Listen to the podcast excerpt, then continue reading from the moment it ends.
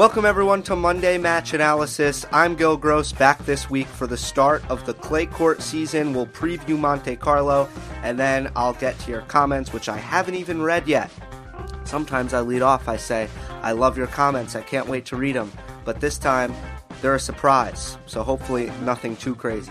I forgot to mention last week that Miami in 2018 was the first Monday match analysis ever after the final when Isner beat Zverev.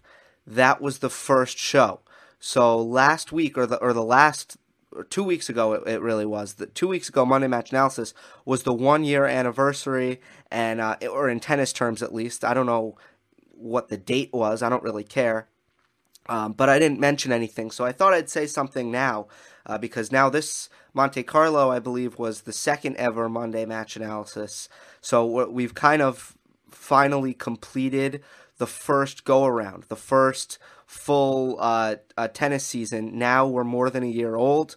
I think I had about 650 subscribers, by the way, when I did my first Monday match analysis. So we have come a long way. We had a great year last year. We're having a great start to this year, and uh, I'm I can't wait to keep it going. There's our thumbnail. It's Rafa in his element, Monte Carlo. Uh, I think 11 titles does he have here. Uh, if, if, if I'm off, I'm not off by much. Uh, Rafa ha- has been amazing here, just like he's been amazing at a lot of the other clay court master or all of the other clay court masters events. But look how beautiful this is. It's the mountains on one side of the court, and then you can't see it in this picture, but it's it's the beautiful blue. I don't know if it's. I think it's probably a sea. Doesn't look like an ocean on the other side of the court. Monte Carlo is the b- most beautiful tournament on tour. Absolutely gorgeous. So what we're gonna do to celebrate how gorgeous Monte Carlo is is we're gonna go quarter by quarter and we're gonna preview this thing. Um, some of these matches, by the way, you'll see, have already been played in the first round. Uh, right now, they're they're actually wrapping up the first round. So some of my predictions are already correct. Some of them are already wrong. A few of them, at least. But I just left them because I did this last night and I just left them be. So you can see where I was right and where I was wrong. Uh, let's start with Novak Djokovic's quarter. The one seed coming off a tough sunshine double, lost to Philip Kohlschreiber, lost to Roberto Bautista Agut in the uh, round of 16 in Miami. I believe it was the third round in Indian Wells um, but but not not a good sunshine double. And uh, my my opinion on it all was that Djokovic just came in and didn't prepare very well for those tournaments. So we'll see where he is now.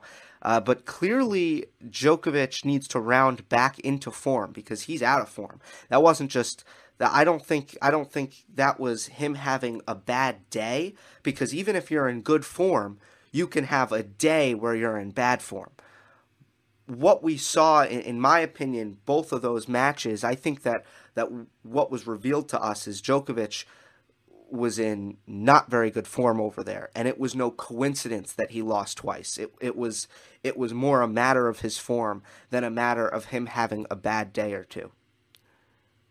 Because one bad day you have, two bad days that bad, that means that you're not fully prepared. The top seeds in Djokovic's quarter are Tsitsipas, Medvedev, and Edmund. Uh, Edmund is quite dangerous. Um, I still have Novak Djokovic coming through. The dark horse is the best, uh, the best player who's unseeded in the quarter, and that is clearly in this quarter Diego Schwartzman, who uh, will be playing Kyle Edmund in the first round. That's going to be a really, really fun match. I nearly put it as my early popcorn match, but I did not upset alert is one of the picks that doesn't look so good because Daniil Medvedev just killed João Sousa 6 1 6 1.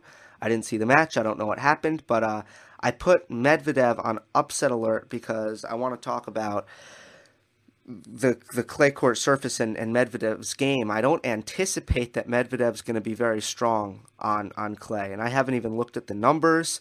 Medvedev was kind of a late bloomer at the end of 2018, so he wasn't he wasn't fully on the radar during last year's clay court season, but I imagine the clay courts are going to bother Medvedev's offensive output because his ball stays very low and it skids off the court and it's very he's the flattest hitter on tour probably. Especially you know his backhand which he does the majority of his damage offensively. Well it's pretty even. He can do damage offensively on both sides. But again it's flat strokes and part of the reason they are difficult to defend is because they skid off the court and stay really low because they're hit so flat and with so little net clearance. On clay, you can't really get the ball to skid unless you're hitting like a serve or you're absolutely destroying a forehand. I mean, it, it's really hard to get the ball to skid. And the ball loses a lot more pace when you hit it flat. When you hit heavy topspin on clay, the ball can jump off the court and you can actually you can actually gain pace from that. You can get the ball to, to speed up off the bounce like like Rafa Nadal does, like Kyle Edmund would, will do with his forehand. Medvedev not so much. So I, I feel like Medvedev's offensive game will will be bothered by the clay. That's why I put him on upset alert, but had no problem with uh, Portuguese dirt baller João Sousa. So Early popcorn is Djokovic and Kohlschreiber. Kohlschreiber took him out at Indian Wells. We'll get a quick rematch in the first round from Djokovic. But mainly the intrigue here is uh, what does Djokovic look like? How's he doing? In the Sunshine Double, he looked like he was having trouble hitting heavy enough, and he looked like he was having fitness problems, and he looked like he was having mental problems in terms of focus, motivation, and fight. Which, when Djokovic is at his best, he's an A plus, ten out of ten in focus, motivation, and fight. He, you know, he he's a, a warrior and a titan out there. wasn't wasn't like that in Indian Wells and Miami. So let's see what Djokovic looks like. Uh, he gets a rematch against the the same man who took him out. So I'm looking forward to that match and uh, that is Djokovic's quarter. Let me pull it up though, just so we can take a look at it in a little bit more depth. Um, obviously, this wouldn't help really so much for audio, uh, but Fritz is in there. Tsonga is in there. Tsonga beat Taylor Fritz. Um, Edmund, let's let's take a look at Edmund because he's probably the toughest guy for for Djokovic, and I know I haven't talked about Tsitsipas, which whoops, sorry, this is hard for me to look at. Let me pull it up on my browser. Uh, Tsitsipas, I think, is a good clay clay court player, but and he's Djokovic's highest seed. Okay, Edmund, right. Edmund plays Schwartzman in the first round, and that's going to be a, a, really fun matchup. Um, slight favorite to Edmund there but that might be Djokovic's first real test. I think Djokovic has a tough draw. Um, I think Tsitsipas as your highest seed, I think you could do worse than that. And then I think to to have Schwartzman and Edmund right there, I, I really, but I see Djokovic coming out of it because I think he's he's had some time now, and I think he comes out of it. I think he'll look better than he did in uh, in the U.S. Dominic Thiem's quarter. You got Khachanov, Goffin, and Basilashvili. Karen Khachanov is Dominic Thiem's highest seed on the other side. It's a very good draw for Thiem because Thiem hits just as big as Khachanov. He's just more mobile than Khachanov and has more quickness around a clay court. And uh, yes, Khachanov moves well for his size, but the key, but the key there is for his size.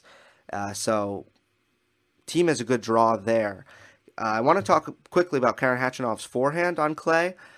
It's that, and I, I saw on Twitter someone say that Khachanov's forehand is not good for clay. Quite the contrary. Uh, he'll have more time to load up his forehand, and he likes time to load up his forehand on clay. The ball bounces higher on clay, He's a good high ball hitter, especially on his forehand side when the ball stays low. That's what gives him trouble.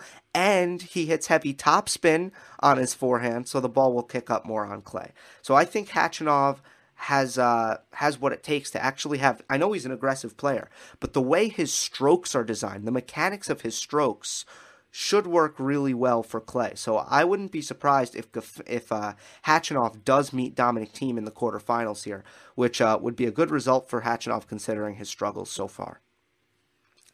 Dark horse uh, Martin Fucsovics, who played Basilashvili in the first round. This was one of the upsets that I got picked that I picked correctly because uh, won in three sets. I mean, he's got great fitness. I think he's one of the most fit guys on tour, and that'll be rewarded on clay when when guys when players have trouble finishing points quicker, when there's more point construction, when there's more neutral rallying, that will favor the more fit player, the player who is less likely to pull the plug on a rally early because they're tired. Or the player who's less likely to make an error mid rally because their feet are tired or in general, you know, their upper body, their core is tired. So, you know, they, they get off balance when they hit a shot, or they go for too much because they're feeling it in the lungs. Great fitness is rewarded even more so on clay. So that's why I put Mar- Martin Fucsovics as the dark horse. Upset alert, none. Um, I kind of liked the seeds here. I mean, I could have put Basilashvili, but I thought that was just redundant if I'm going to put Fucsovics as the dark horse. Um, But Dominic Thiem as the best clay court player in this quarter by a good amount, he's my pick to come out of it. Okay, the next quarter is the most interesting quarter in the draw. It's incredibly compelling, in my opinion, because I think it could get crazy. It's Sasha Zverev's quarter, who's in a huge slump, and I'm guessing someone will comment about it, and I'll talk about it. Uh, his top seeds are Nishikori, Coric, and Fognini. And I think that there are a good amount of dark horses in here, and I think there could be a good amount of upsets. My winner is FAA. I said it in Miami. I was correct about it. I'm going to hop on the, the Felix train right now, and we're going to see if, if I'm proven wrong. But right now, to me, I'm I'm making the leap and I'm treating FAA like he's one of the better players in the sport, and he hasn't proven that. I mean, don't get me wrong. He has not shown that. He's made he I mean, he's he's had a good last 2 months, but he has not shown he's one of the best players on tour. I'm I'm making the leap myself. And I think he is. And again, you know, I I was thinking about this. I've had I've had 2 weeks to to think about this. The the best players in the sport, the greatest players in the sport are elite at so many things and those things often don't go together. And in, in the simplest way I can I can put it, great defense and great offense are inherently don't go together. Players who hit bigger serves and bigger ground strokes are generally slower because they got more mass on them. They got more body weight on them. Players who are lightning quick and play great defense generally don't have heavy ground strokes and don't have big serves. They don't find offense as easy. Why? Because they're small and they're quick. This is this is and then the elite players in the game are both. Easy offense, lightning quickness with great defensive skills and no no no weaknesses, no holes, great racket skills. So there's our there's our two minutes of FAA praise, which has kind of become a weekly thing. Uh, the other dark horse, I just want to give a shout out to Jaume Munar. Um, Munar is not very young. He's he's taken a while now because I, I think he's 22 years old now, if I'm not mistaken. Uh, this is a guy who, if you don't know his name, you should because he'll be a competitor on clay courts for years to come. You know, he's a he he's someone who grew up at the Rafa Nadal Academy in Spain, and he's a good clay court player, a good young clay court player with a good forehand, pretty good serve. The backhand is a, is a lot weaker, but he can he can wait to set up the forehand, and mentally he's really really strong, and he's willing to grind. He's willing to suffer he's got that classic Spanish mentality, um, and he likes the clay court. So he's someone worth mentioning. He can do some damage. Upset alert. I have Kei Nishikori. Um, Nishikori could face Verdasco in the second round. He has the bye as the five seed. Verdasco will play uh, PH Herbert in the first round. So uh, if Verdasco comes through that and plays Kei Nishikori, I think Verdasco can give uh, can give Nishi some trouble. Uh, Nishikori's had a had a disappointing year, and I think Verdasco's forehand can get up high on Nishikori's backhand and I love the Nishikori backhand. It, it's it's a great shot, but I feel like Verdasco can pin Nishikori in that corner and, and dictate with his forehand. Because when Nishikori is put on the run on the backhand side, and when you can get it up high, and, and he's obviously only five foot ten, um, he can leave some balls in the middle. So I could see I could see Verdasco really controlling the middle of the court in that match with his forehand let's take a look since I I said that Felix would come out of this quarter. That's my prediction. Let's just take a look at his path. In the second round, he would draw Zverev, the number three seed. And right now, I don't know how you couldn't favor Felix against Sasha Zverev. He's he's playing better tennis. Zverev Zverev can't build, you know, he, he has no momentum right now he he's in a massive slump. And I guess again, I don't want to talk about it right now. I want to save it because I'm previewing the draw, and I bet I've got comments about that. But but right now, if if Felix isn't the favorite, uh, you're just kind of ignoring the form that these player that these two are in. Um,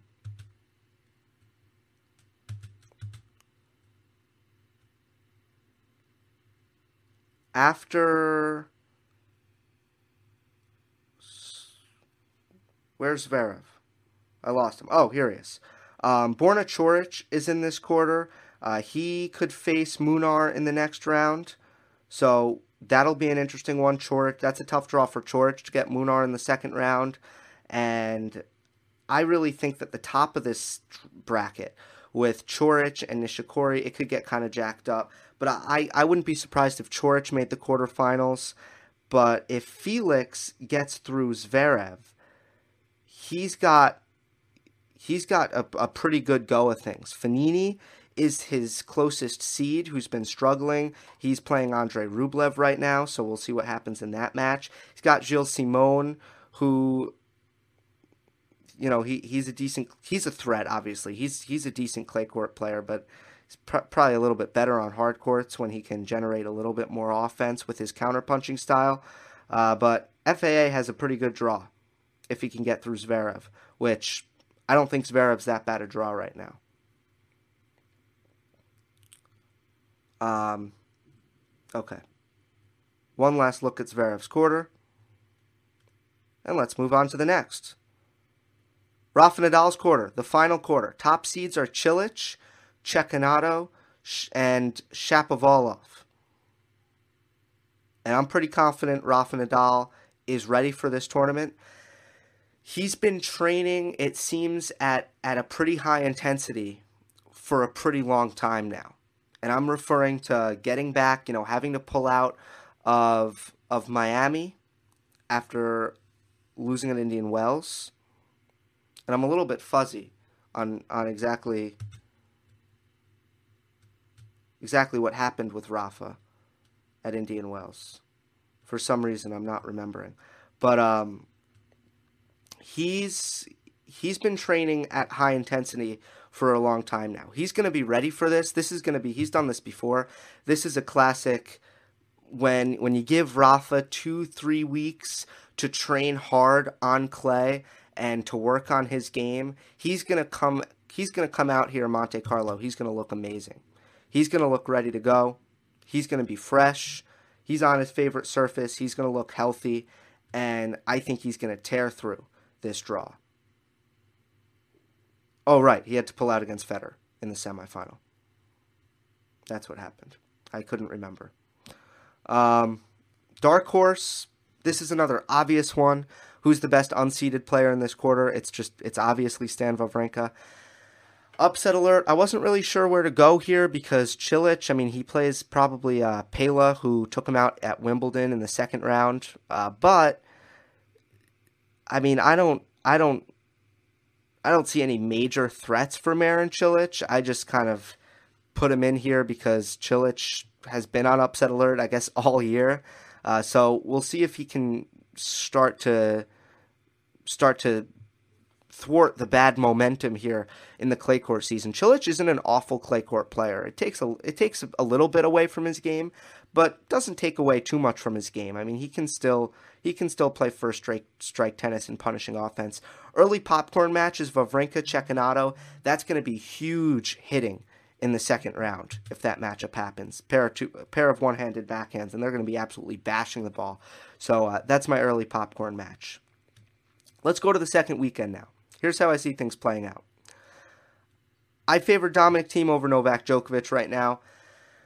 I anticipate that Djokovic is going to look better, and but I still think that this is going to be a matter of Djokovic rounding into form as the clay court season progresses. And I think he'll be better. He'll be ready for Roland Garros. He'll be ready for the French. But I would have trouble seeing him in the state that he was in two weeks ago, turning it around and being able to compete with Dominic Thiem, who should be feeling really good about where he's at right now heading into the clay court season. He's never had a better go of things heading into his favorite part of the season, the European clay court swing. So Thiem should be feeling great and should, you know, if he makes the semifinals, he, you know, he should feel good against Djokovic. I like the way Dominic Thiem's game matches up against Djokovic. I'll talk about that at a future date. So I would have Thiem beating Djokovic in three sets. This is the first time in a little while that I'm not picking Djokovic at the beginning of a tournament. It's been a little while. Nadal and Felix, I think that that Rafa could probably do to Felix what he's what he kind of I mean it's hard to say but I don't think I think that Felix most of the matches he's played have been on his racket. And Nadal's forehand on clay can take the racket out of Felix's hands to a greater extent than we've seen. And it's a different experience. Something that Felix hasn't experienced playing Nadal on, on the dirt. He's got to experience it. He wouldn't beat Nadal first time playing him on clay. You, you got to experience that, feel that, the, the way the ball jumps off the court. And obviously, I haven't experienced it. But uh, when, when you listen to people who experience it for the first time, the way the ball jumps off the court, the constant pressure that you feel when you play Rafa on clay, you need to experience that. You know, you that that's hard. That's hard to just jump on the court and you feel that, and it feels very different from really anything you felt on a tennis court. Even the trajectory of, of the ball that you're hitting, the way the way it kicks up, the way it picks up speed after the bounce. I mean, that's that's different. That's tough to handle. So Nadal takes out FAA in the semis, and then Nadal beats Dominic Thiem in three sets. This is a slower clay court. it's similar to Roland Garros. It's not like Rome and Madrid, which are a lot faster than Roland Garros. This this clay court is most similar to Roland Garros in its speed. And we've seen Nadal have a lot more success over Dominic Thiem at Roland Garros and on this clay court in Monte Carlo. So Rafa takes out Thiem in three sets. I think Rafa wins Monte Carlo. And I feel pretty confident. I really think that he's going to be 110% ready to play this tournament and look great, just based on how much time he's had to train um, and how well he's, he's, he's done this in the past. When you give Rafa time to prepare and work on his game, he comes back. It doesn't matter, even coming from injury. He comes back ready. And he'll come back ready. Let's get to comments.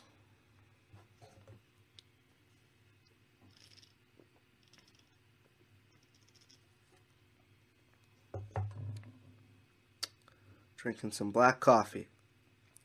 How will Federer's backhand perform on dirt? Given that he has won Miami predominantly using slice against big guys, which wouldn't work on high bouncing surface such as clay. Will he need the 2017 backhand that he has lost somehow? Thank you for the question, Mohammed.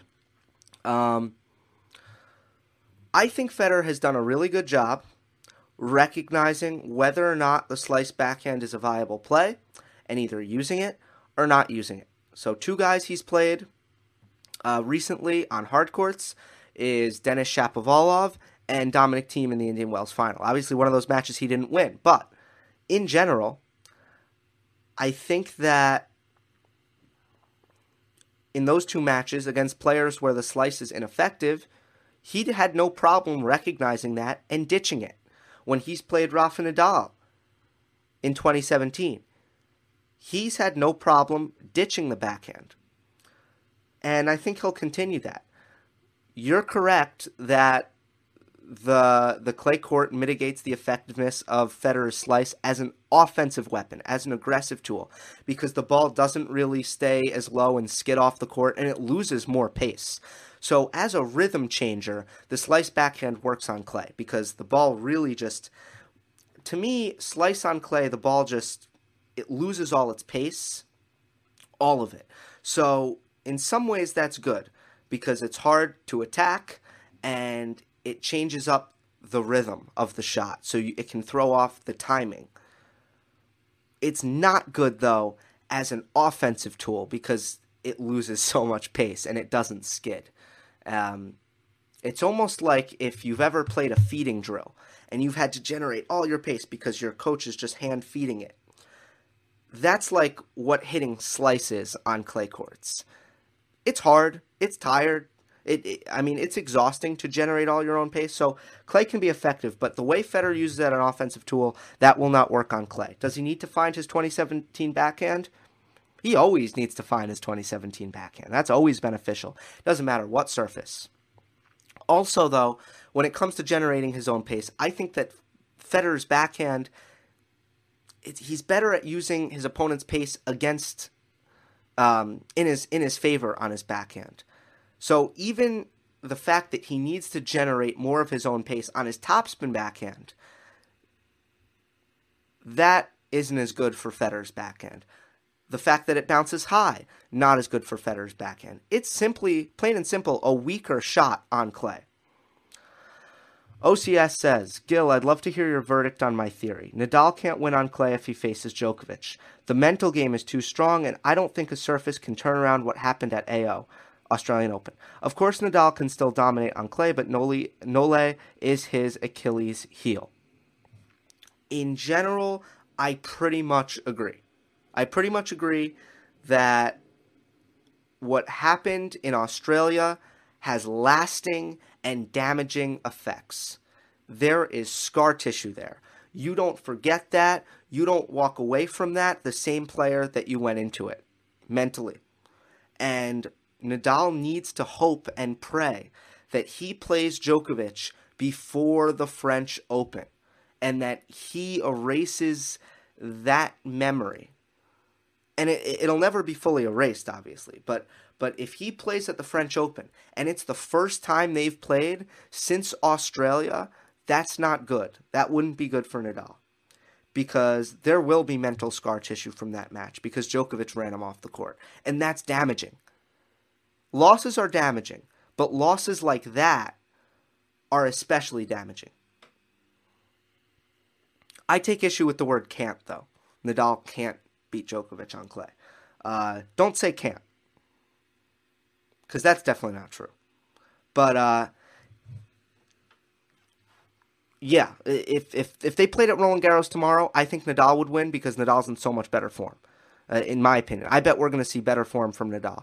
So after what we saw from Djokovic, it, my whole tomorrow theory, I actually like Nadal to win if, if they played tomorrow.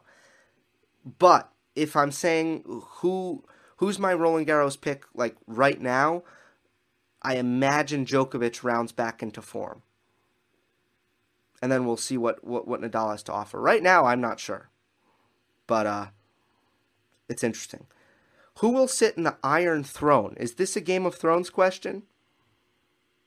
I don't watch Game of Thrones. Um, I, I, I don't really have time to watch shows in my life.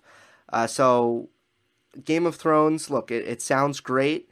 Um, sounds very, very exciting, but I do not watch it and I, I don't watch shows. In, in my leisure time, I mean, I, I have to watch a lot of sports for, for what I do and a lot of tennis for what I do, obviously.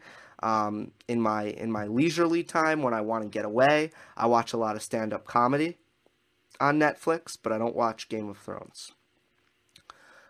Uh, Sap Save. Do you think the ATP ranking system should be changed? I personally think that they should, as they don't really represent the top 10 too well in terms of best in the world. For example, we all know Zverev is absolute crap right now and he is world number three, while Fed might be in the best form in the ATP and is number four. What I think should happen to fix this change um, is that the season rankings are the race to London rankings. This makes a bit more realistic as you couldn't rely on performances from the previous season to help you. And there is also the fact that in almost every other sport, their team slash players start from scratch in the beginning of the season. Big fan of the show, been watching for almost a year now. Thank you. Um, here's the problem with that. So, whatever surface you would start on, that would be an advantage to the players who are good on that surface. So, because the season starts on hard court, if the race to London standings were used for tournament seeding instead of the ATP World Tour rankings, I think I think FedEx sponsors those. The FedEx rankings, right? Um, if the if the London rankings were used, then the clay court players who did great on clay courts last year wouldn't be rewarded for doing great on clay courts last year. They wouldn't have those rankings points. They would have lower seeds coming into these tournaments like Monte Carlo and Madrid and Rome, and that wouldn't be fair. It would be skewed for the good hardcourt players because the season starts on hardcourt. I I don't think there's a problem with the rankings. Look, if Zverev continues this form, he'll be out of the top 10 before you know it. If he continues to play how he has at the beginning of the season, he will be out of the top 10 before the end of the year. I think these this ranking system works. In Federer's case, it's the it's the points from the clay court season. Federer's going to go up if he has a decent clay court season because he's obviously defending zero points every time he makes a semifinal at a Masters event. He's going to gain a ton of points. So you're about to see Federer probably go up and Zverev probably go down. Right now, yes, the ranking systems, the rankings are a little bit off. But I think they'll correct themselves pretty quickly. And I think that our ranking system is pretty good. Zverev versus Felix Auger, who will win? Look, Sasha Zverev isn't finding offense right now. He has no net game and he has no forehand. His forehand is too safe, too spinny, and too inconsistent. Uh, it's it's a mess right now.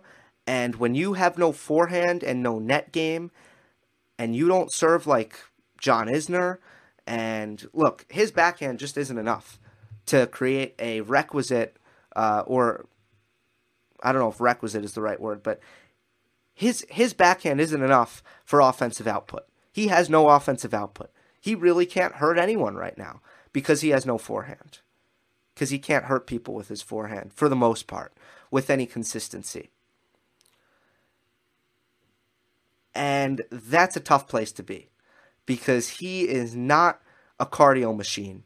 He is not. I mean, he's he can be extremely consistent, but he is not as fast as you need to be if, if you have no offense around the court. Uh, he his defense is not elite.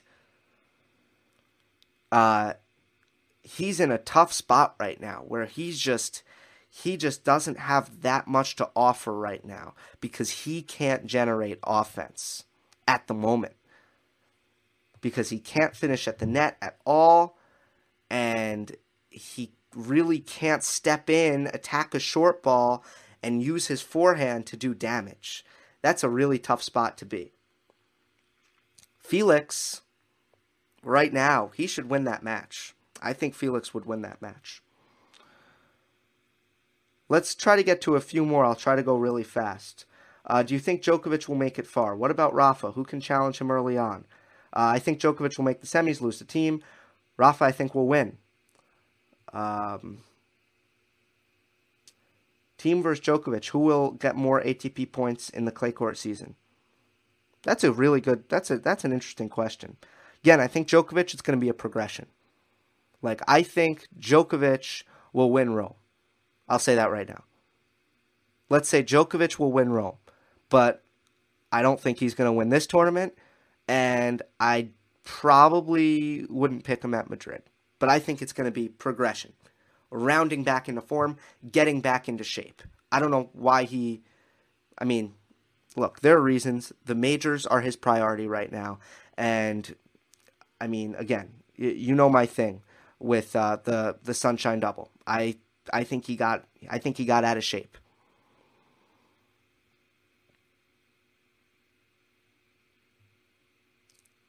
If Rafa is completely fit and plays his 100% game, do you think Djokovic or Thiem can beat him? History would suggest no.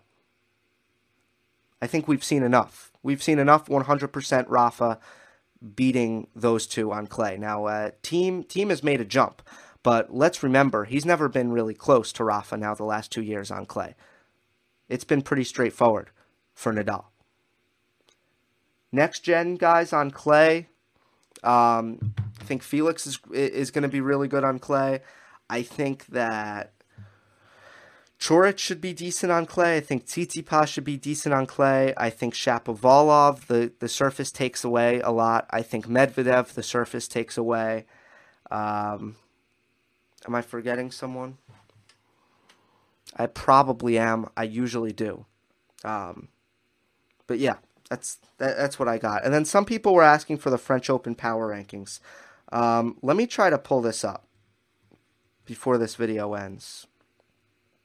Or you know what? Let me make another video. I'm going to end Monday Match Analysis here and uh, make a separate video that will be the French Open Power Rankings. Hope you enjoyed this. Don't forget to subscribe. I'll see you next time.